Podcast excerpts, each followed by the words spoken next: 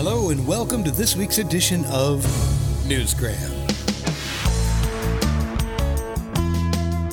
Now, I know we've never met, but I think it's safe to say that we all have issues.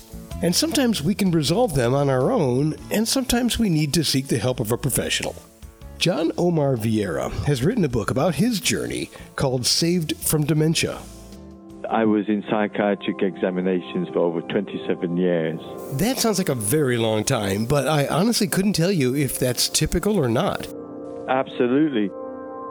In his book, he credits the healing power of God for ultimately giving him his life back. He became a Christian scientist. Now, much of this can be highly controversial, but one thing I can attest to is the way our system tends to keep you in a loop. To claim Social Security benefits, you're diagnosed with an illness, mental health illness. And because you're diagnosed with a mental health illness, you cannot work, you claim Social Security, and it goes on and round and round in a, in a circle. The trick is to have the means necessary to avoid claiming benefits, and that is not always realistic. For many of those caught in the system, sometimes the consequences are disastrous.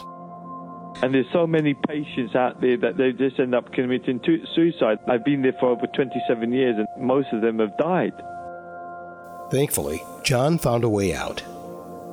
Let me just read one little short paragraph. This is what saved me. Basically, the healing of this book at the point of the impact of divine metaphysics as revealed to the author, John Omar by his understanding of Christian science and science and health with key to the scriptures, written by Mary Baker Eddy, as well as the author's Latin surname Vieira, indicates as being nearer to the truth.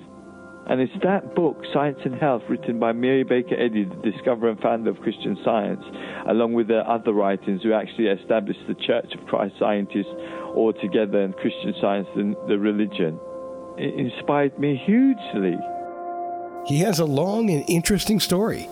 In his book, he details his background in great detail, from his early beginnings in a small village in Guyana to his long term Social Security dependency to the thing that ultimately turned it all around for him joining the 11th Church of Christ Scientist, London.